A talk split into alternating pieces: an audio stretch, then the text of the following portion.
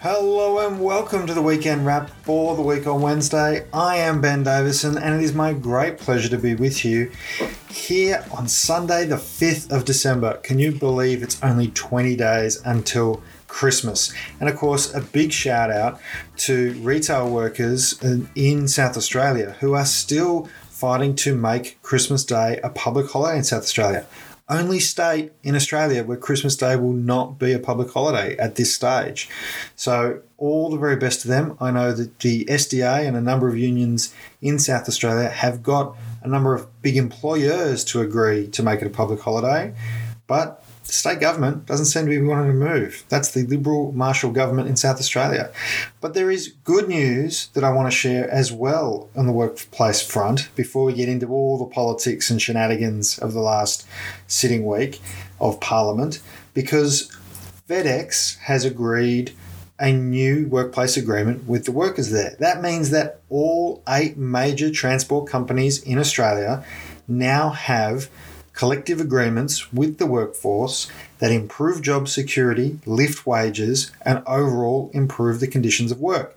This has been a massive campaign for transport workers right around the country, and a huge congratulations to all of the transport workers who've been involved in various campaigns, whether it's at FedEx or Toll, Linfox, wherever it may have been, because the Transport Workers Union has stayed strong and those workers have achieved great outcomes, both in terms of improving job security, so things like full utilization before you can use contractors, things like improving wages, lifting them by 3% a year in some cases. Fantastic, fantastic outcome. So, big shout out to those workers, huge congratulations to them. And of course, on Tuesday, this week coming up, New South Wales teachers will also be taking industrial action there's been some controversy around this. There's been attempts by the New South Wales government to shut down the industrial action. There's a hashtag more than thanks online. Jump on that hashtag more than thanks because the teachers in New South Wales are suffering staff shortages, declining wages, increasing class sizes. I saw some footage today of a school principal saying that they have some classes where they can't even have a teacher. There's no teachers to actually teach the class, the class has to go on unsupervised. We saw in the pandemic how hard it is and how important it is to have good quality teaching if we want our students to learn. We need to value our teachers properly, and there's a huge, huge issue here. So, full support to the New South Wales teachers going on strike on the 7th of December. That is on Tuesday. Big shout out to them, all solidarity to them. Now, of course, as always in the week on Wednesday, we encourage everyone to join their union. Those three stories alone should be enough to make you realize the importance of being in your union. You know, we've talked before about all the other benefits, all the other conditions. We know that unions have brought family domestic violence leave to one in three workplaces in Australia, even though the government won't legislate it. We see in South Australia where unions are winning public holiday on Christmas Day, even though the government won't legislate it we see transport workers winning improved job security, even though government won't legislate it. Unions get results. Join your union, australianunions.org.au slash wow. You can go on there right now, join your union, you'll be covered next week, going into Christmas. You know, you don't have to worry, job security, all stitched up, part of the collective hugely, hugely important. I wanted to start with those stories today because we're going to get into some deeply disturbing political nonsense and a real juxtaposition about where we are politically as a nation come the end of 2021. Of course, 2021 has been a huge year in Australia. The pandemic, obviously, but also politically. The fault lines in our political system have been really exposed and the differences between the major parties have become quite stark. And so let's get into it because Morrison has ended the parliamentary year in an absolute shambles. Some of the big ticket items that were promised that you would say middle Australia would have benefited from have not been delivered. At the same time, some of the big ticket items he promised his more extreme right wing faction have also not been delivered because he's such a shambles, he can't get anything constructive done anymore. You know, the, all of the good things that were put in place during the pandemic. Remember when we had free childcare in this country? Remember when job seeker allowance was a, enough to lift you out of poverty so you could you know, buy nice enough clothes, have enough, have healthy, nutritious food to go and look for work.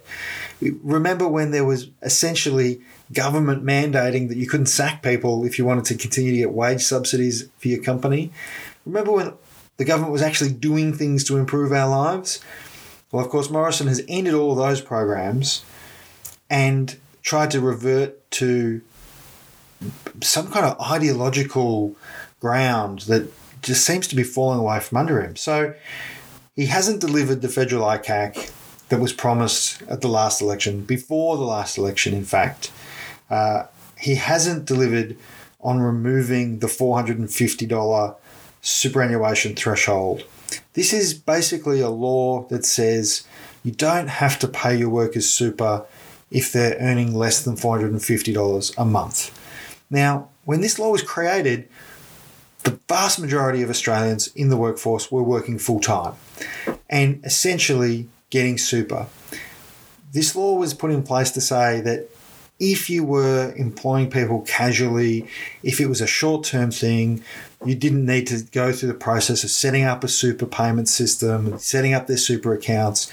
And it was sort of an administrative uh, relief for business because it used to be quite paperwork intensive. Now, of course, it's all online, it's all really easy, it's all really quick.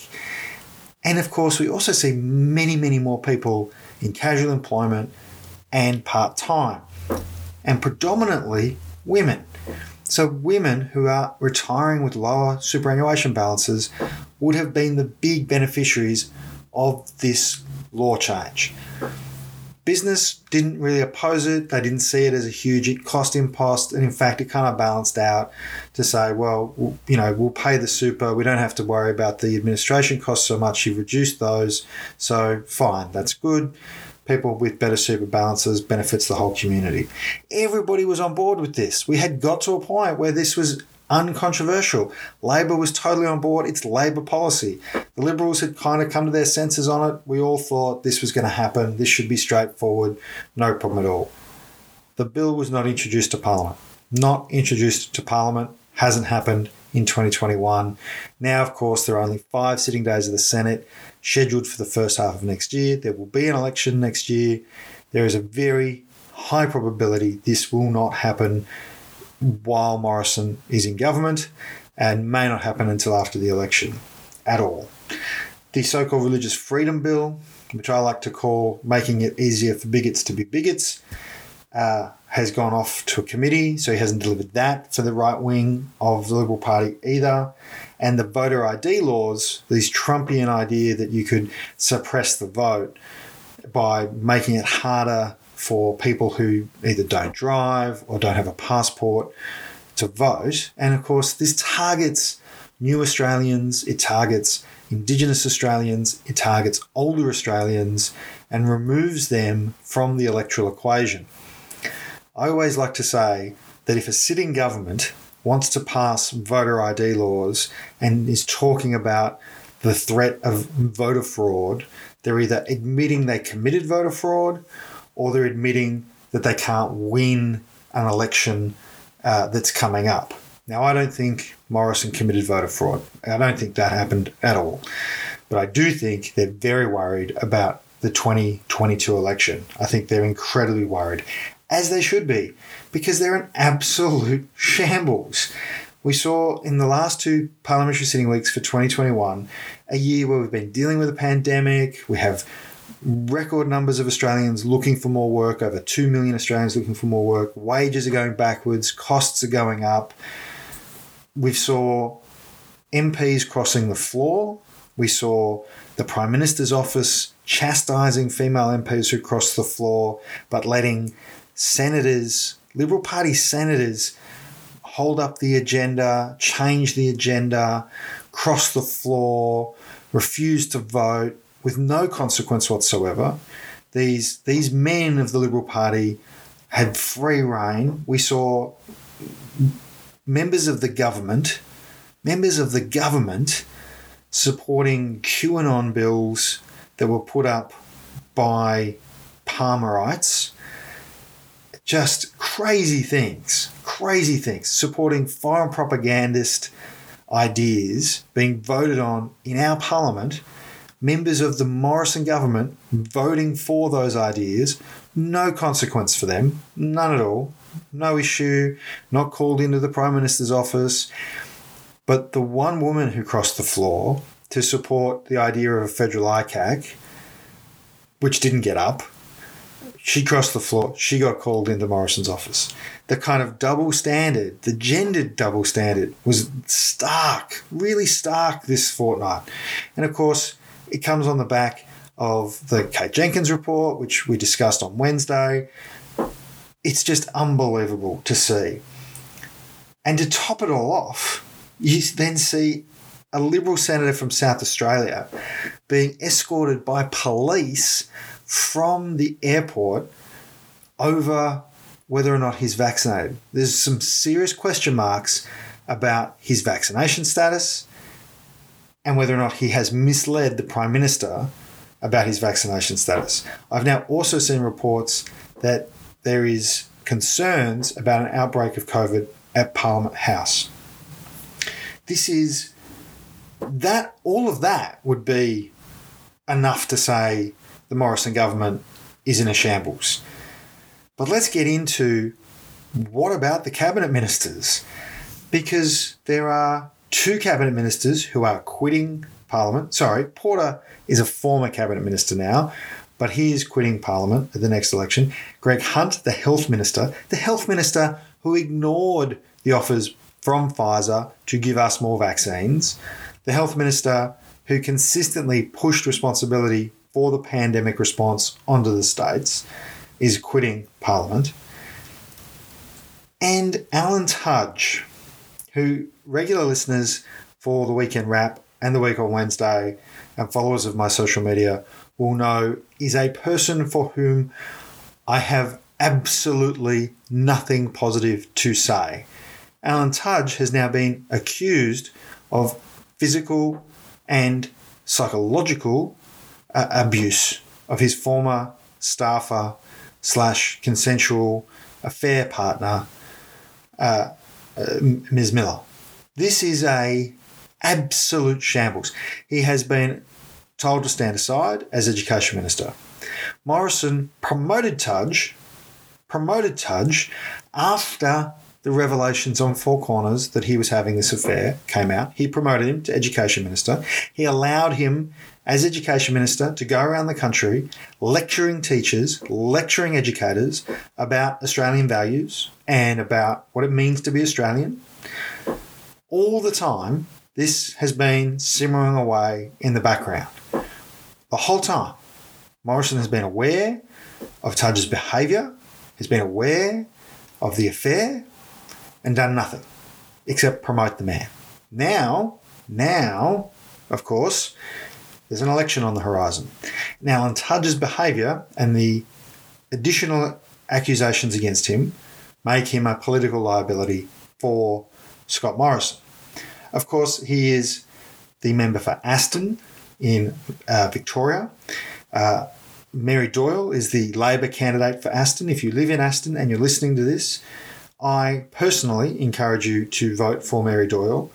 Mary Doyle is a good trade unionist uh, and quite quite an adept karaoke singer as well, I have to say. But Alan Tudge is a scumbag. That's my personal view. He is a scumbag. He has been stood aside as a minister. Uh, frankly, I think he should resign. This is a man who campaigned against marriage equality on the basis of family values in, in inverted commas, family values. This is a man who lectured Australian educators about Australian values and, quite frankly, is a moral and values vacuum. All of this has happened in the last couple of weeks of the sitting of the 2021 Parliament. We know there won't be many sitting days next year. the Morrison government agenda is mired in the mud. And of course, in a desperate attempt to get out of the mud, Morrison tried to make a an announcement at a business council event around uh, education, in particular around the commercialization of higher education uh, research. Now, this is going to be really interesting because we're going to see some stark lines now, right? We, we're getting to election time and we're going to be asking people to make a choice. So Morrison is drawing the lines. We saw his climate uh, policy, if I can call it that. It's the same policy Abbott had. The Liberals have not changed their policy position on climate and energy, despite numerous kind of debates and discussions over the last eight years. The policy they have now is the policy that Abbott had in 2013. If you want the Abbott era climate policy, vote for Scott Morrison. If you want any other outcome, vote for Labor. That's effectively where we are. Because Labor came out with the Powering Australia policy. That's what they're calling it, Powering Australia policy. And the headline here is 600,000 jobs. Five out of six of those jobs will be in regional Australia. So the regions, I mean, uh, in Australia, the regions have been where we have generated electricity since we started generating electricity. And we have then transported that energy to cities and around the country. This is a plan to revitalize those areas with new clean energy tech, with new job opportunities, 600,000 jobs. This is all modeled. This was released at the same time. The modeling was released at the same time. Nobody has questioned that modeling. Nobody says that's wrong because it's all very solid. It's all very independently done.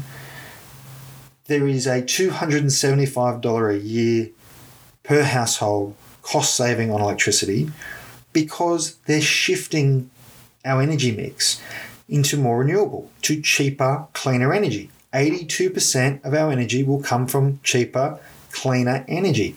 That has a flow on effect. The flow on effect is cheaper household electricity prices, cheaper electricity prices for manufacturing, for industry, the things that help create those 600,000 jobs. Great policy, right? Like it's moving things in the right direction. And of course, also a cut in emissions 43% cut in emissions. Now, some people will say we need to do more on emission cuts. Of course, we do. And as I've said before, the reality is business is already moving in this space. You see mining companies, energy companies, companies that have the words petroleum in their in the name of the company talking about getting to net zero.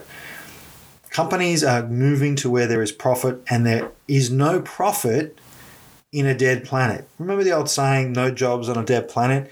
There's no profit on a dead planet either. So you're seeing corporations making those moves.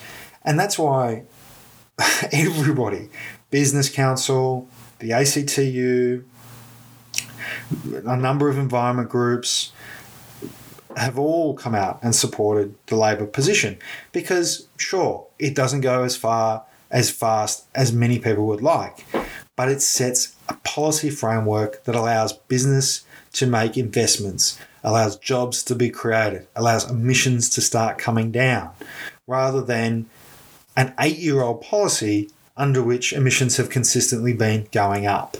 So, a huge step in the right direction, huge number of new jobs, really future focused, and protecting the livelihoods of people who are currently in jobs as well as people who will come into the workforce. Massive win. And of course, what does Morrison do? He comes out against it.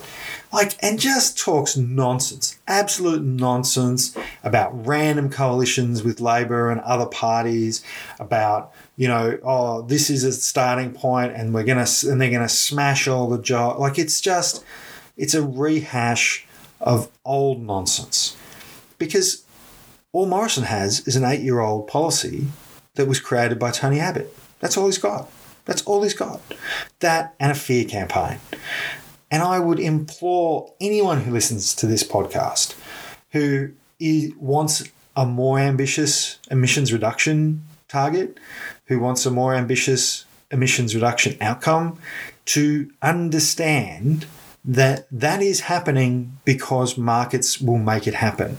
The question we have to answer for ourselves is do we want a Morrison government that bends over for big big business at every opportunity in charge of that transition in charge of simply letting that happen? Or do we want labor who has a plan for how that will happen in a way that creates jobs that supports economies that does things like reduce the cost of electric cars that's the real choice here it's not a choice about whether or not we get to net zero that's going to happen business is going to make that happen because there's no profit on a dead planet.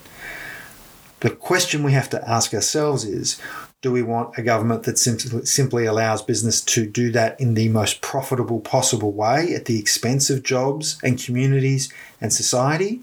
Or do we want a government that will manage that, that will ensure those jobs are created in the places where they're needed and looks after people and lowers the costs of living rather than simply props up the profitability of that transition. That's, I think, a really stark thing that's happened this week when it comes to climate and energy policy. And of course, today we see the starkness of education and training policy. the end of the week, Morrison made an announcement about education. I sort of touched on that briefly before. So get this 35,000 jobs have been smashed and destroyed in our university sector. 35,000 jobs. So Morrison rocks up and says he's going to give out four grants, four grants of up to $60 million to universities. Now, to only four universities. There are 40 universities in Australia, and that's before we get into TAFE or anything else. There are only four of these universities going to get a grant and it's about commercialization of research. So, you know, if you can come up with an idea, we'll give you some money to help you make it profitable. Of course, subsidizing big business opportunity. That's what Morrison's all about. But here's the nasty catch. Here's the devil in the detail. In order to apply for the grant, the university has to agree to set it up separate to the collective agreement that covers the university staff, has to agree to undercut the wages, conditions, and job security of their existing staff in order to qualify for this money. The Morrison government knows no shame. Not only have they smashed the university sector, destroyed 35,000 jobs, ruined the opportunity for thousands of Australians to go to university by lifting the fees on things like arts degrees. A $100,000 arts degree is the most ridiculous Americanization of education I can possibly imagine. Not only have they done all of that, now they are micro tinkering within the universities themselves to make employment even more insecure. And we already know universities have amongst the most insecure employment of any industry in Australia. The old ivory towers of jobs for life in higher education, they have been shattered and destroyed. And now Morrison has not only burnt those things to the ground, he wants to sow salt into the earth as well. Now compare that to Labor's announcement today. Labor's announcement today is for 20,000 extra university places. Extra university places, extra funding, extra jobs, extra funding for technology. And this is in not just for four universities, but it's in all of the major growth areas of the economy. So, aged care, disability services, uh, technology, uh, it's it's targeting future jobs for people as well as supporting universities now. On top of that, 465,000 TAFE places. And again, we're talking about the areas of growth hospitality, aged care, uh, disability care, getting people qualified, getting them into the workforce, growing our economy, strengthening our communities. 465,000 free TAFE places, fully funded, $1.2 billion. So while Morrison's out there promising about 200 million that'll go to four universities if they agree to undercut their staff, if they agree to remove job security, Albo's out there talking about 1.2 billion investing in skills and infra- and and, uh, and the skill infrastructure that's needed to build our economy into the future. So stark, so stark. Overlay that with Morrison's obsession with allowing another 200,000 temporary migrant workers in, and you can see a really clear difference.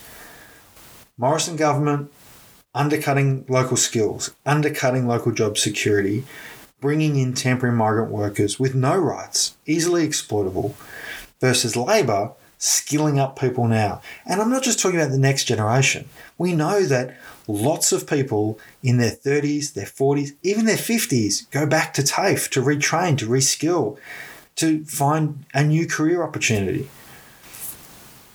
What a stark contrast.